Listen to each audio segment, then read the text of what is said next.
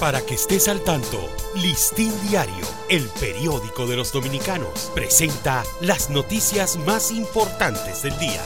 Buen día, feliz inicio de semana. Hoy es el lunes 21 de noviembre de 2022. El Ministerio de Relaciones Exteriores manifestó ayer su más enérgico rechazo al comunicado de la alerta de la Embajada de los Estados Unidos sobre el caso haitiano al considerarlo infundado, extemporáneo e infeliz con una delincuencia desafiante a lo largo de sus más de dos años de gobierno, el presidente Luis Abinader ha hecho tres intervenciones públicos para enfrentarlas.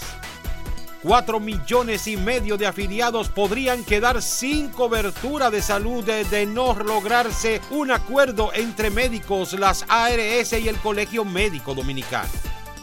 A tres días de que concluya el décimo Censo Nacional de Población y Vivienda, más del 60% de hogares en 26 provincias ha sido empadronado, según el encargado del Departamento de Censos de la Oficina Nacional de Estadísticas, Víctor Romero.